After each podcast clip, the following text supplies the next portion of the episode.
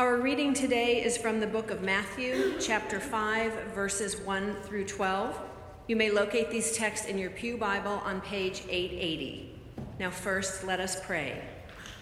Holy God, in this moment, we pause and we gather around your word. Free us from every distraction that we might focus and listen. Help us hear what it is you need us to hear. Amen. When Jesus saw the crowds, he went up the mountain, and after he sat down, his disciples came to him. Then he began to speak and taught them, saying, Blessed are the poor in spirit, for theirs is the kingdom of heaven. Blessed are those who mourn, for they will be comforted. Blessed are the meek, for they will inherit the earth. Blessed are those who hunger and thirst for righteousness, for they will be filled. Blessed are the merciful, for they will receive mercy. Blessed are the pure in heart, for they will see God. Blessed are the peacemakers, for they will be called children of God. Blessed are those who are persecuted for righteousness' sake, for theirs is the kingdom of heaven. Blessed are you when people revile you and persecute you and utter all kinds of evil against you falsely on my account. Rejoice and be glad, for your reward is great in heaven. For in the same way they persecuted the prophets who were before you. The grass withers and the flower fades, but the word of our God shall stand forever.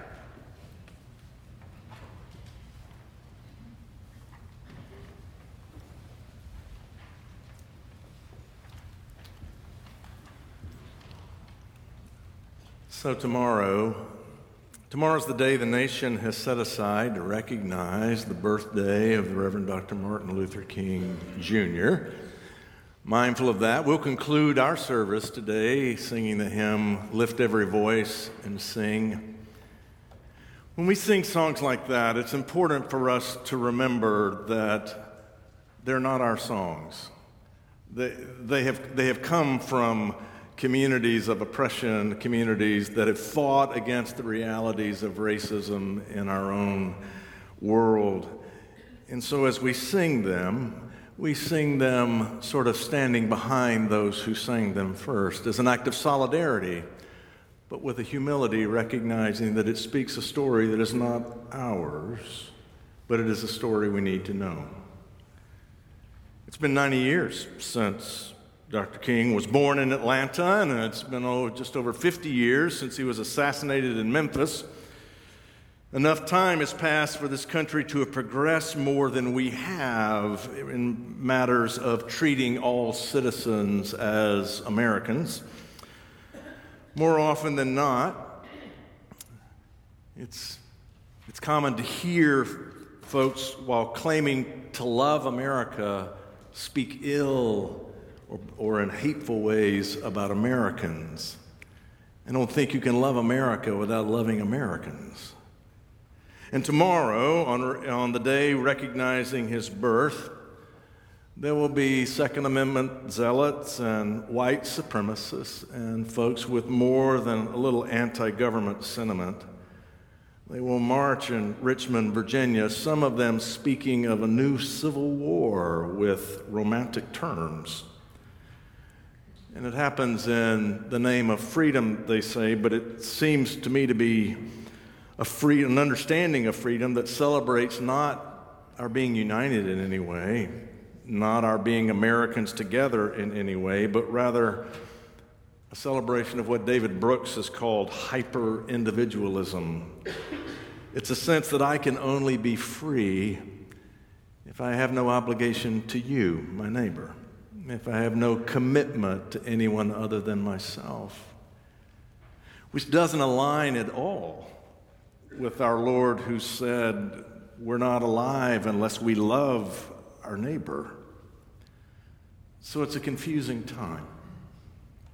Confusing in part because it's not completely evident what, what can we do to bring healing to a nation that celebrates division and communities that thrive on division. And, and even more confusing is why is that division so attractive? Why is it that so much public speech is belittling and hate filled and condescending toward others? It, it makes us all look small. What do you think will happen if we continue to attack not only each other, but the institutions, the platforms, those places that serve as tendons, ligaments that hold together the social fabric of community? It's a confusing time. It's hard to know what to do. And in times like this, they're not new. In times like this, people need a teacher. They need someone to show us the way. So we turn today, we turn the page this week to Matthew's Gospel. We journeyed with Mark last week, and Matthew is very similar to Mark. In matter of fact, when Matthew sits down to write his gospel, he clearly has a copy of Mark on his desk. Mark was written about 15, 20 years before Matthew, and Matthew loves Mark. As a matter of fact, he cut and pasted about 90% of Mark into his gospel, word for word, most of it, so much so that it makes you wonder why did Matthew feel like it needed to be rewritten? He loves Mark as much as anybody. Why did he have to rewrite it? Well, Matthew had some things to add. For example, last week, last week we read that it's Mark that tells us Jesus went into the wilderness and was tempted by Satan 40 days and nights. Matthew tells us what their conversation was. Turn this stone into bread. You don't live by bread alone, Jesus responds. While Mark tells us nothing of Jesus' birth, it's Matthew who tells us his name is Emmanuel. Matthew alone knows of the visit of those mysterious magi. And Matthew knows some of the best stories of Jesus that only Matthew tells us, like the weeds and the wheat. I love that story, the weeds and the wheat, or, or the merchant who spent his whole life searching for that pearl of great price and finally finds it. Or one of Matthew's favorite, the parable of the sheep and the goats. It's Matthew's favorite, makes me a little nervous, but it's Matthew's favorite. Whoever does it unto the least of these. And if on Easter Sunday, if Mark leaves us a little anxious, wondering if those women are ever going to say anything to anybody, it's Matthew that tells us that Jesus gathered his own on the mountaintop and told them to go into all nations making disciples. Matthew is the only one to tell us that.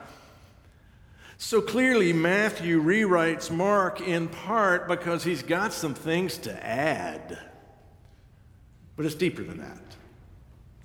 The truth is, Matthew actually understands Jesus a little differently than Mark.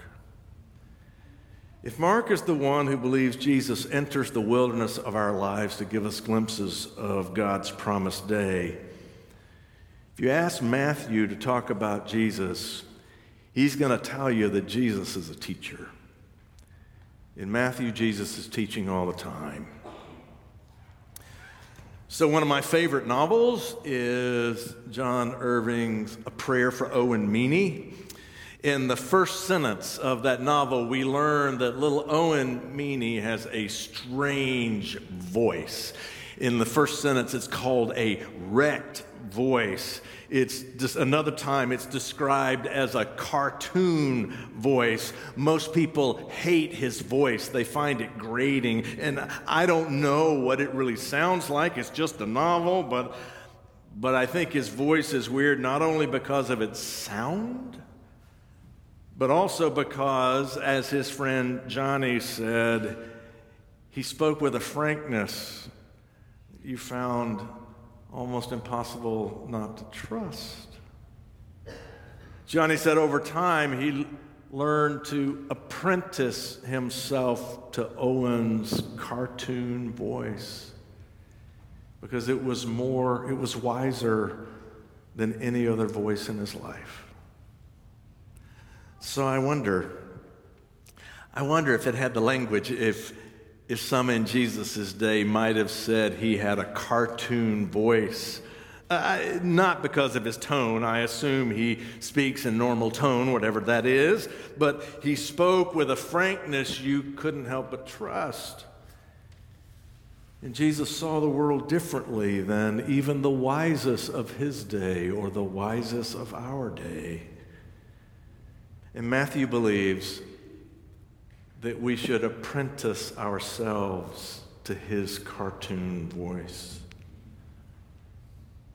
I say his voice is trustworthy, but, but it also stands at odds with some of the basic assumptions we have of what it is to be human. Uh, we just heard it, it was just read to us. Jesus said, Let me tell you who's really blessed in this world the poor in spirit, the meek, those whose hearts are broken, the persecuted. This you will not find in a Hallmark card. This is not the wisdom you will find it, uh, around a dining table with your friends. What is Jesus talking about? That this is what's blessed? The poor in spirit? His voice pokes a hole in the assumptions we have that, that those who are really blessed are those who appear to have it put together and are self made. Because what they miss is how much they depend on those around them and on God. And the meek, they're blessed because they don't think the world is their oyster, actually. No, they walk through life with a humble spirit that gives them a peace that no one can steal. And those who are grief stricken, whose hearts are broken, well, you only grieve if you give your heart away. And he says, unless you risk love, deep and generous love, you're never really alive. And the persecuted, they know that there comes a day when there is a good that is so important that you would sacrifice anything rather than give up on it. That's what he taught. Matthew knew that there would be confusing days. There were in there were for his congregation, and he knew there would be for the rest of us. And we struggle to know what it is and how it is to be. And so we'll need a teacher, someone who can show us the way. And, and Matthew says that Jesus is that teacher for him, for his congregation, for us. Now, to, to fully get it, we, we, need to, we need to know this. In, in Matthew's day, there was a cultural assumption that is far less popular in our own time. In, in Matthew's day, it was just assumed it was just assumed if you wanted to be a grown up, if you wanted to be to live a good life, a faithful life, if that's what you wanted, you weren't going to be able to figure that out on your own. You're, you're not going to be able to build that kind of life on your own. You're going to need some teachers. You're going to need someone to show you what that kind of life is. And that's the catch. To be a teacher in Matthew's day was not to be one who could give you information. It was not someone who was wise and to, could describe eloquently what a good life would be. No, a teacher in Matthew's day was one who, at least in big parts, could show you what a good life would be, could model and inspire for you what faithfulness looks like, to live as an example. And Jesus, and Matthew says, Jesus is the best teacher we have ever known. So tomorrow is recognized as Martin Luther King Jr.'s birthday. And I think we, we know him because he agreed with Matthew that Jesus is that kind of teacher. And he didn't just talk about it. He was one who tried to show us what it looks like when love is trusted, even in the face of violence and belittlement and hatred. What love is, what love looks like when it's lived in the large community. We love our neighbor. If we treat citizens as citizens. He was a teacher of that. But he was also a prophet, and, and, and King said that the biggest challenges, the biggest threats to the beloved community, that's what he called it, the beloved community, was, was not really those who were dead set on trying to destroy it. No, the bigger problem were those who knew the good, those who knew what was just, but failed to choose it, failed to trust it, set it aside for whatever reason. Those who said it's not time yet for the good, let's wait until tomorrow. I appreciate that insight. You know, I look around and it seems to me there are a lot of folks in and out of churches who talk a lot about Jesus but don't look like him much at all. Now, of course, that's true for all of us, but it seems extreme these days. Matthew said, even in confusing times, it's not just talking, it's choosing. It's trusting that odd voice to be our teacher, to show us who we are to be. And so I think what Matthew encourages, he says, apprentice yourself to this voice. In other words, do what's yours to do. In confusing times, when it seems too much for us to be able to hold it all together, do what is yours to do and let God make of that what God will. In May of 1862, as smoke was clearing the Civil War battlefield outside of Williamsburg, Virginia, Reverend Joseph Twichell, an Army chaplain, he ventured out onto the battlefield to see if there were wounded soldiers that he could pray with. He stumbled across an injured and terrified 19 year old soldier who was bleeding to death in a ditch.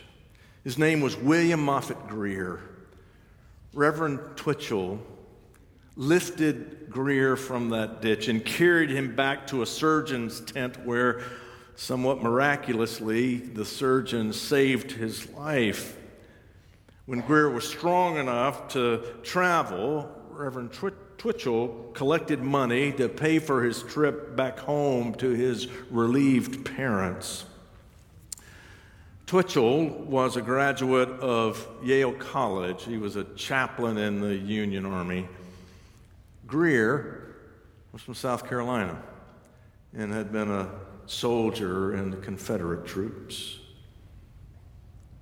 Greer, inspired by the compassion he witnessed in this Union chaplain, Greer became a minister himself when the war ended.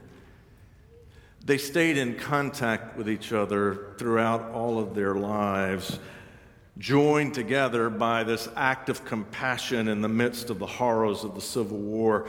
They maintained a friendship that modeled the healing that the whole nation desperately needed. Now, I only know of this story because Reverend Greer is the great grandfather of the Reverend Thomas Greer Long, who in 1996 was named by Baylor University as one of the 12 most influential preachers in the English speaking world, and who for a generation has been one of the most significant teacher of preachers. And while I was never his student formally, his writings and his friendship and his example have taught me more about this act than any other individual I know. And so I realize I'm grateful to the choice of a Union Army chapel, chaplain who trusted his teacher, a teacher who was crazy enough to say, Love your enemy even on the battlefield. Twichell trusted his teacher on a Williamsburg battlefield 158 years ago. And I think in a real way, my life is not the same because he did. And I guess in some ways, yours isn't either, nor are generations of faithful Christians. Because he, he did the good that was his to do and let God make of it what God will make of it. We live in, we live in confusing times when often morality is being set aside. We, we live in confusing time when smart people are choosing to engage in celebrations of dehumanization. We live in confusing times when smart people participate choose to participate in a world of make believe rather than surrender to the truth, when even the smartest of people worship power to control rather than the power of love. We live in confusing times. And so, on the same day that we honor Dr. King's birthday, white supremacists and neo Nazis will march and I don't know what to do about that. I, I don't know what to do about that. But I do know that there is good for us to do. And so I think Matthew would say, apprentice yourself to the voice and life of your teacher. Apprentice yourself to his voice Choose the good that is yours to do and let God make of it what God will make of it. Trust your teacher and choose the good that you know. And let God make of it what God will. Pray with me. Gracious God, we believe. Help our unbelief. In Christ's name we pray. Amen.